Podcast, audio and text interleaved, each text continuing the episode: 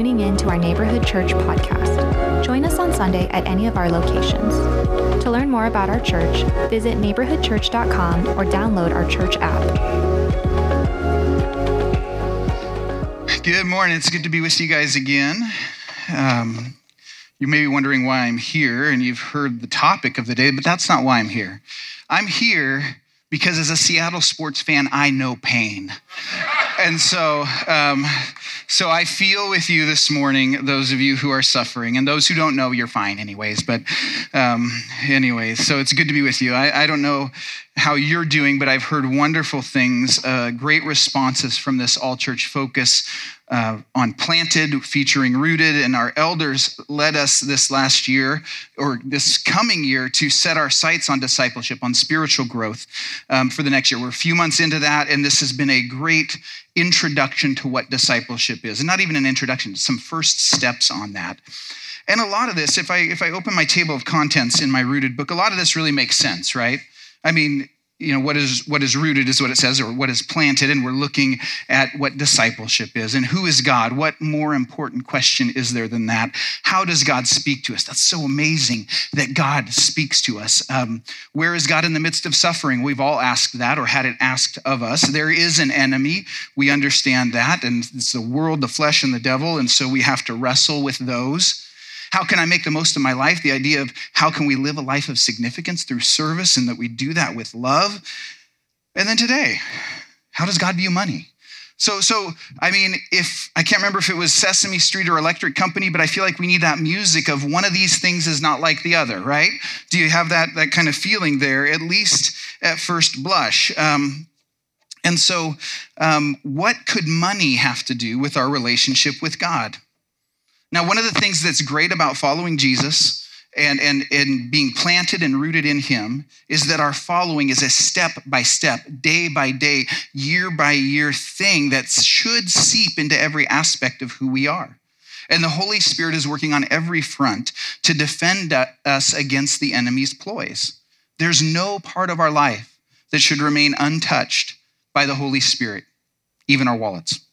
And so, as we get into this real life issue of money, we're going to take a little different tack on this than we have in the previous weeks. So, previously, we've looked at Abraham and Ananias and Moses, David, Esther, then a couple, of Job, and then a couple of weeks on Jesus. And so, we've done character studies and seen how they have answered the questions that we're raising each week. But today, we're going to a letter. We're going to some teaching content in 1 Timothy, 1 Timothy chapter 6. You can turn there if you like. But I want to take a minute to look as you're turning there at the people behind the letter so we still know the story and who's behind this. The Apostle Paul is the author. He's the biggest person in the New Testament besides Jesus. He's a missionary theologian. He planted churches all over the Mediterranean. He's a big deal. And now, as at the time of writing First Timothy, it's near the end of at least his ministry life. We don't know where it fits in specifically, but he's aging. And so he knows his time is winding down, and so he's making sure he's passing on his leadership insight and spiritual leadership to the next generation. And so Timothy is the pastor. He's in charge of the congregation in Ephesus. And some people think he's just too young for the job. And so Paul is pouring into him. And to make matters worse, Timothy is dealing with some false teaching in the church, and Paul's trying to help him stand against it. And so we're going to see Paul's words to Timothy in this letter, and they're strong discipleship reminders and guidance. And embedded in this is the importance and some instruction on money and what God thinks about it. So let's pray together and then we'll get into it. Father, thank you for your goodness to us. And that is brought out, um, we want that brought out in a passage and in a message like today. It's so important to remember your goodness as we wrestle with tough stuff. And so I pray today, Lord, that as we talk about money, that we keep your goodness in mind. And Lord, also, when we talk about this, a lot of defenses go up. We don't like to talk about it because it is so personal. Um, so, Lord, I pray that you would help us to surrender our hearts to you, that we would entrust ourselves not to me as a preacher, but to you and to your Holy Spirit as we open your word. And may what is true, may our hearts be open and may it lodge deeply in our hearts and change us. And whatever is chaff, Lord, may it blow away and just roll right off us. We want your words to be spoken. So we ask this in Jesus' name. Amen. All right, so we are picking up our text mid argument. So context is necessary here. Timothy is dealing with false teaching, with bad theology, and the fruit of that is dissension, division, sin, infighting, and that would be bad enough. But bad thinking about God and fractured community is going to create space. It's going to create footholds, like we talked about a few weeks ago, for other kinds of issues. And in this case, it's money. So without further ado, we're go, we have a lot to get through this morning. So first, how does God view money? First thing is it's temporary. It's temporary. Like I said, we're picking up mid-argument. So 1 Timothy chapter 6 verse 6, but godliness with contentment is great gain. For we brought nothing into the world and we cannot take anything out of the world. But if we have food and clothing, with these we will be content. So, this is a powerful few verses, and that power comes from the fact that it's so direct and it is so obviously true. We've heard the saying, many of us, of there's no U hauls behind hearses. You can't take it with you. And so, God is telling us through Timothy, through Paul, is that money's temporary. But there are implications for the fact that money's temporary. It's temporary, so because of that, we need to be wise. Now, there's a couple of ways to be wise with it. The first is to not give it eternal significance, right? It's to pay for and provide for us in the here and now, the food and shelter piece that is clear in the text. But I appreciated this week in the rooted study where it warned also against debt. That's another way to be wise is not go in debt. Debt is deadly. Now, there are rare instances where it's needed either as a wise investment, like buying a house or something like that, or a life saving necessity where you don't have a choice, but it's generally a bad idea because it's often rooted in the fact that we just aren't content with what God has given us. That we can't wait and save for that TV or that sofa or that new phone, that that Black Friday deal is just too good to pass up. And that's not wise. So here we see that the money isn't coming with us, so we have a limited amount of time to be wise with it. And so we need to deal with it while it's something that we're dealing with in the day to day, and we need to deal with it wisely. And so, you know what helps us stay wise or get wise is creating a budget, making a plan. You can't take it with you, so use it well now and start by getting organized. Know what you have coming in, know what you have going out, track what you're spending, adjust your spending accordingly and carefully. So what does God think about money? First, it's temporary. And so the implication for us is we could we should be wise and the application would be to make a budget or make a plan. And if you've got the budget down, you're saying that's too elementary for you, good for you. You're ahead of most of us. Um, but maybe you can level up to investment strategies, but that's beyond me. So we'll stop right there. So, what's next in terms of what God thinks of money? The next thing, it's dangerous. If we can't be content, we are going to have problems. And that's where money gets dangerous. Let's read verses 9 and 10. But those who desire to be rich fall into temptation, into a snare into many senseless and harmful desires that plunge people into ruin and destruction. For the love of money is a root of all kinds of evils. It is through this craving that some have wandered away from the faith and pierced themselves with many pangs. So the drive for wealth can make a mess of a lot of things. If it isn't what's led these false teachers away, it'll be a big factor in keeping them away. Money is powerful and it can lead us into all kinds of evil in our lives. You say, well, how is that? Well, St. Augustine, um, ancient, like fifth century um, monk, says this Our hearts are restless until they rest in God. And so, if we aren't resting in God, we have restless, wandering hearts that are seeking. There are all kinds of counterfeit gods seeking to fill that space that is not resting in God. And the options are legion, but there are some that are consistently near the top of the heap. You know, like in, if you're a college football fan, there's a few good teams every year, but you can count on three or four of them being from the SEC, right? It's just there. It, so there's always near the top. It might be different ones, but uh, some others that cycle in, but there's always a few near the top. And money is always near the top of those things that are vying for our affections. It is incredibly powerful, and the stakes are high. And so money keeps trying to find its way into our heart. And let's be honest, the, the challenge of that is we need money. We need money to get those basic necessities of life. We don't have the option of not dealing with it. And so we have to have it. So we use it to get the things we need. But then there's lots of shiny objects around us. And so we see all those things we want. And then it's the need of money to get those things that drives us. And that's where things get messy. So, what do we do? Well, this one, um, hang with me here because this won't make sense when you see it on the screen. So, it's dangerous. So, be grateful. Now, don't be grateful that it's dangerous. Um, money gets most dangerous when we can't help but want more of it, either for its own sake or so we can get more of the stuff we want. So the question is what's the cure? And the cure is to kill the want, kill the covetousness. And don't kill it like some of the ancient monks who tried to kill it by self punishment. That's not the way, particularly in our world where the shiny objects are all around us and marketed towards us, like the video captured beautifully there. That's not the way. We have to kill the want by realizing what God has already given us. Right? We are staggeringly blessed here. We live in one of the most prosperous places in one of the most affluent countries in the history of humankind. You're saying, I'm not keeping up with the Joneses. You should see what my neighbors have. Well, just look at what the rest of human history have had. We're doing pretty good. We have so much to be thankful for. And not just materially, certainly materially. Uh, maybe there's a few exceptions, but generally, we are. But then God gives us so much more beyond that. So our application here could be cultivate gratitude towards God. I have a gratitude journal. I, I, have showed it to you guys before. It's my little red Moleskine here, and, and I every now and again just write down 10 things I'm grateful for. I haven't done it for a while, but uh, I'm at 554. And so when I'm if I find myself doubting God and if I'm smart, I'll pull this out again and see how good He's been to me. I'm not always smart, but that's a good thing to do when I need to. So, whether it's a gratitude journal or, or something like that, we need to practice gratitude. So, find something that works for you and run with it.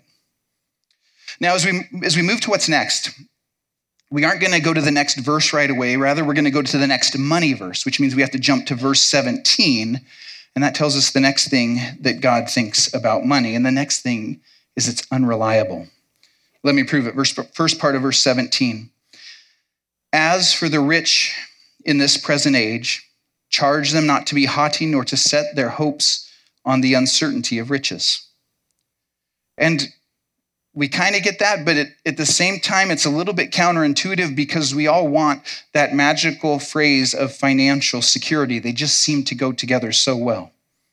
It's why we plan for rainy days and emergencies and retirement, right? But God tells us, and so does our experience, that this is only partially true. You can only plan so much. I mean, we're dealing with difficult stuff. Inflation is rough right now. We're feeling that pinch, but there are always variables. Whether it's an occasional stock market crash, whether it's wars, natural disasters, poor financial decisions that seemed like a sure thing, um, all of this makes challenges. Money is unreliable. But guess what? Money is unreliable, but God isn't.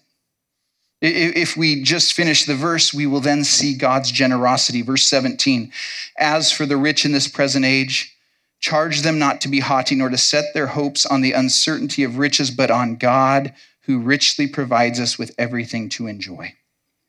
And this brings up an important distinction. Money is dangerous, as mentioned above, not because it's inherently evil, but that we are prone to love it, and that creates the space for evil. But in and of itself, it can be a gift from God as well, a gift that God gives us to enjoy life. Right? Now, there are parameters to that. We'll get to that. But for now, we need to, know that money, need to know that money is one of the things God gives us to enjoy the world that He's given us and that there is some space for enjoyment. He's not this cosmic killjoy. He is the financier of at least some of our joy, and that's a good thing. But that's not all of it. Because you might have said, hey, he just skipped like six verses, I think. What's he hiding, right? Well, let's get to that here. Um, let's see. I lost my place in my notes here. There we go. So, on one hand, these verses don't speak about money, and that's that's true. That's why we skip them, but what they do is they frame this issue. They put money into perspective. What does God think about money? It's unreliable. The flip side of that is He isn't. And the application we're going to see is to meditate on Him. So let's just see how unreliable God isn't here in verse 11 through 16. But as for you, O man of God, flee these things. Now, to, the, the things we're to flee are the false teachings, the temptations of money when we don't have it. That's the first section is when you don't have money. This one we're on now is when you do. So we already covered that. But we don't just run from things in our faith, we run to things as well. And so this is Paul's wrap up, and it is this, this concise, inspiring section that tells us really what our faith is all about and how it can genuinely change our lives. I mean, we could really, this could be the closing sermon text and paragraph for the entire Planted Rooted series if we wanted it to be. It's, it's discipleship in a nutshell. So let's give it a look here. Second part of verse 11. Pursue righteousness, godliness, faith, love, steadfastness, gentleness. And so this is a barrage of, of good sounding spiritual things that we're running towards here, but there's actually some order to this that can give us some insight as to why Paul says to run towards these. In short, righteousness and godliness are God focused, and so we run towards God and his ways. And how do we do that? We do that by, by living animated by faith and love, which is the work of the Holy Spirit in our lives that is driving us and focusing us towards God. And then as we do that, we experience life change, which we see in steadfastness and gentleness. So this is a journey of faith that we see in just six words here. But we aren't just running, we're also fighting. We're fighting the good fight, it says in 12a, fight the good fight of the faith. So we're, I guess, running to the battle, and now this is the fight that is to be had. So it starts by living your faith, live your confession. That's what it says as we keep reading. Take hold of etern- the eternal life to which you were called and about which you made the good confession in the presence of many witnesses. What does that mean? Have any of you, and I won't ask you to raise your hands because um, we'll know those who don't raise their hands there might be little fibbing. But, but let's say that you um, have you ever when you first became a christian you lived with this tremendous zeal and excitement for jesus and then maybe after a little bit of time it, it faded just a little bit.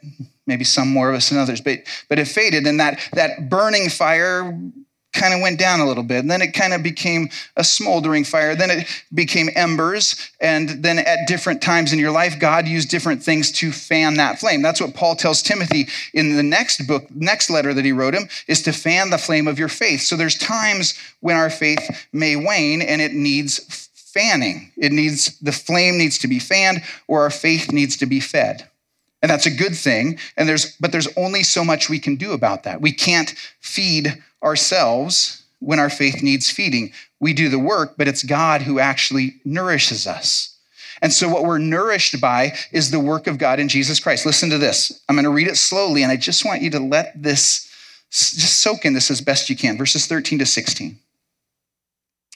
I charge you in the presence of God, who gives life to all things, and of Christ Jesus who in his testimony before Pontius Pilate made the good confession to keep the commandment unstained and free from reproach until the appearing of our Lord Jesus Christ, which he will display at the proper time. He who is blessed and only sovereign, the King of kings and Lord of lords, who alone has immortality, who dwells in unapproachable light, whom no one has ever seen or can see, to him be honor and eternal dominion. Amen. What a great passage. Soak that in. He is the God, He's over everything. He, he is the one who gives us everything.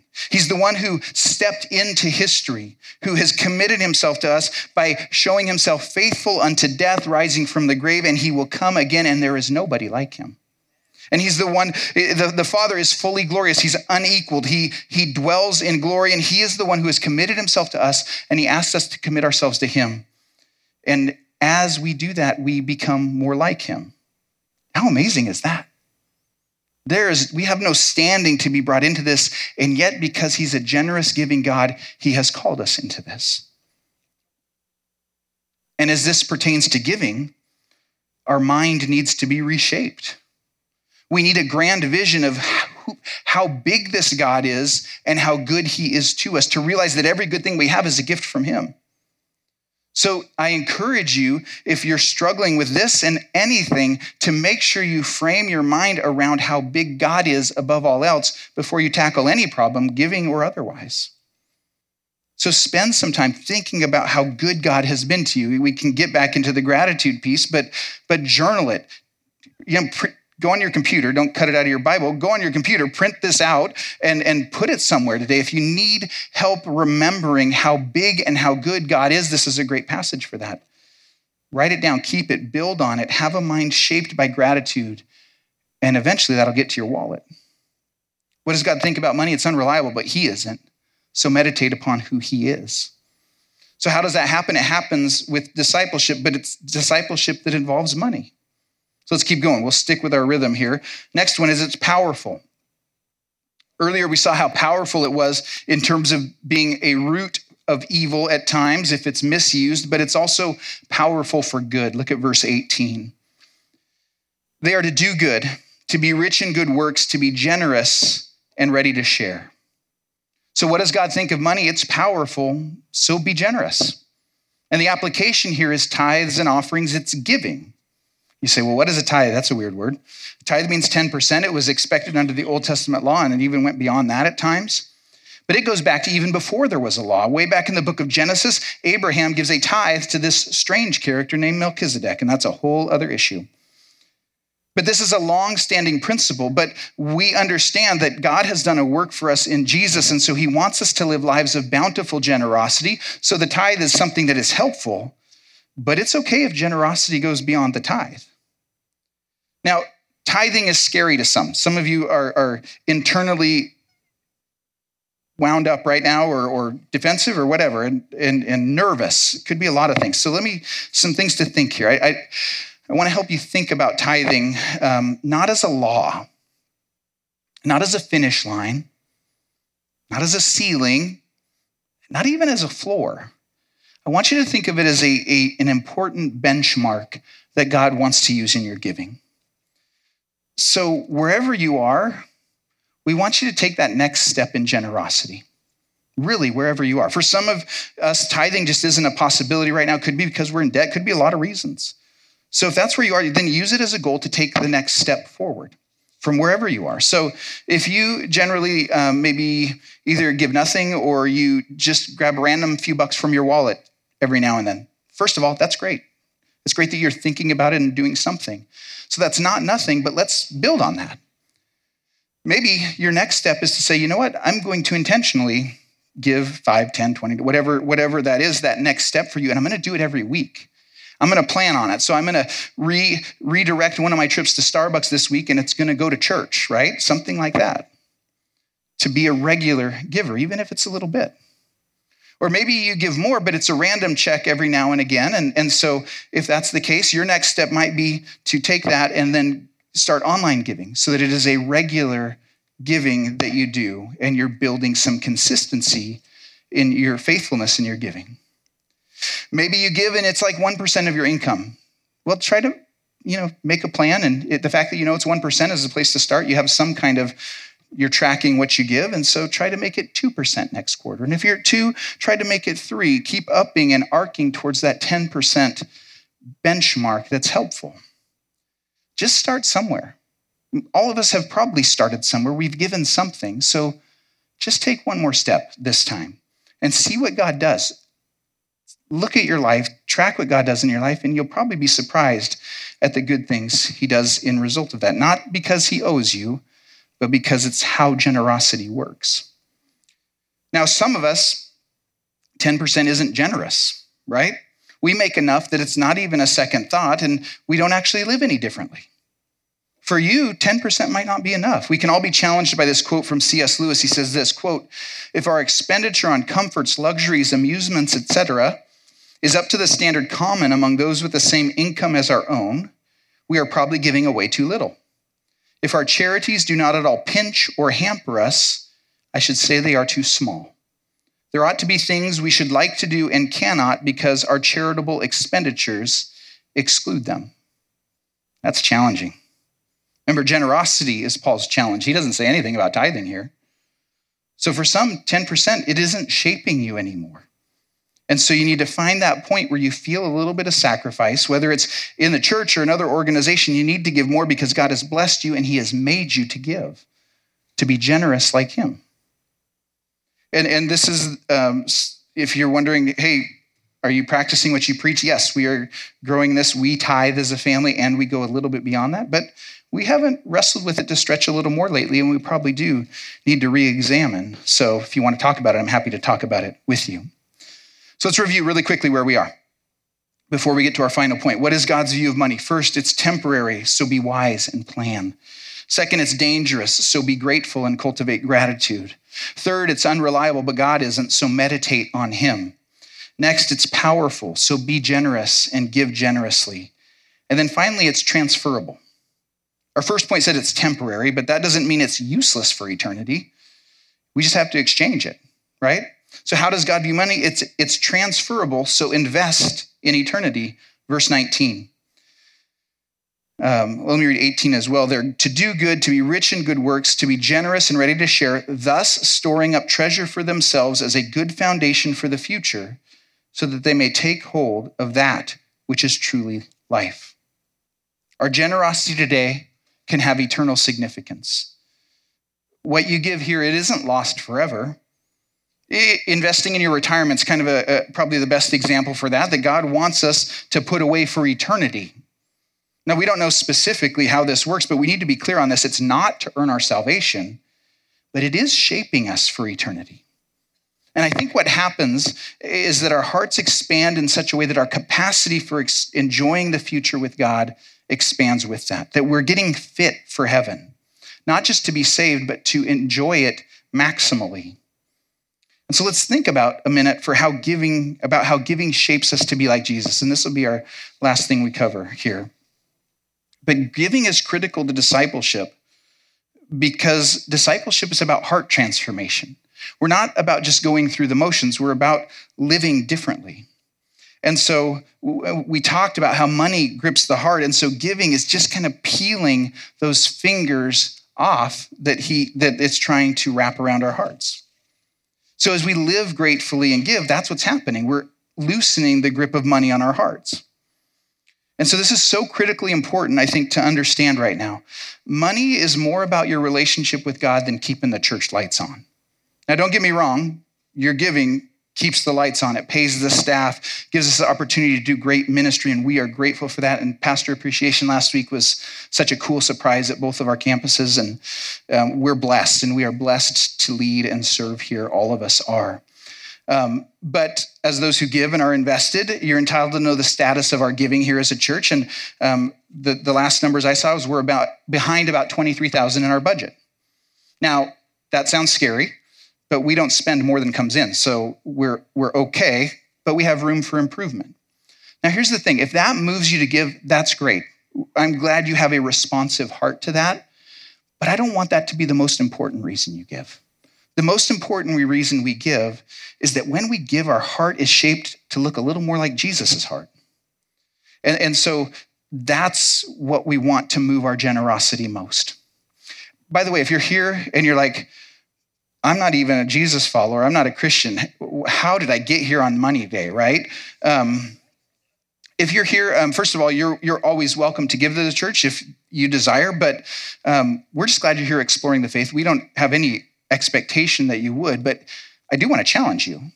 You're still made in God's image, and God's a giver.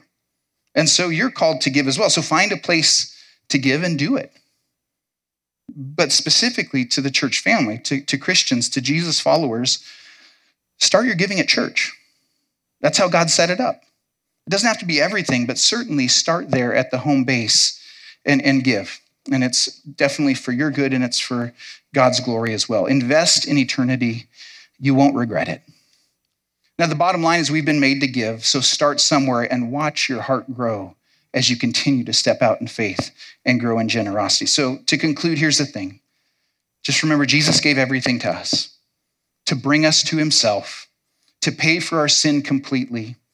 To, to, to plant us in relationship with God. And He saved us not just so that we go to heaven someday and just hang on till then, but that we would grow deep roots in Him and experience transformation today. And so, as we do that, that touches every aspect of our life, including our giving all the normal spiritual stuff we think about, but then we learn today that the daily stuff is spiritual too. And so, as we grow in giving faithfully, we grow into looking a little bit more like God, generous. So, to answer our question one more time, how does God view money? It's temporary, so be wise and plan. It's dangerous, so be grateful and cultivate gratitude. It's unreliable, but God isn't, so meditate on who He is. It's powerful, so be generous and give generously. And finally, it's transferable, so invest in eternity and be shaped for eternity. I want to end our time by reading the last couple verses of the text, and specifically the last sentence is beautiful and a great place to end. O Timothy, guard the deposit entrusted to you Avoid the irreverent babble and contradictions of what is falsely called knowledge, for by professing it, some have swerved from the faith. Grace be with you. Would you join me in prayer? Father, thank you for this opportunity to look into your word and to deal with something, Lord, that's sometimes uncomfortable. Um, but Lord, it's uncomfortable because it's so close to our hearts. And I think we come here each week because we want to be closer to you. And so, um, thank you then for this opportunity that even though it is uncomfortable, it's one of those things um, that we need to get in order. Not to earn your love, not to earn our salvation, not to earn anything, but to experience you more fully and even to understand you better. So thank you for this opportunity, Lord. And I pray that if there's something we need to act on here, that you would make it clear to us, that you would show us the way forward, and that we would leave here encouraged, uh, not discouraged, because this is a message of hope, of a God with limitless resources who has called us to, you, to himself, to you, Lord. So thank you. In Jesus' name, amen.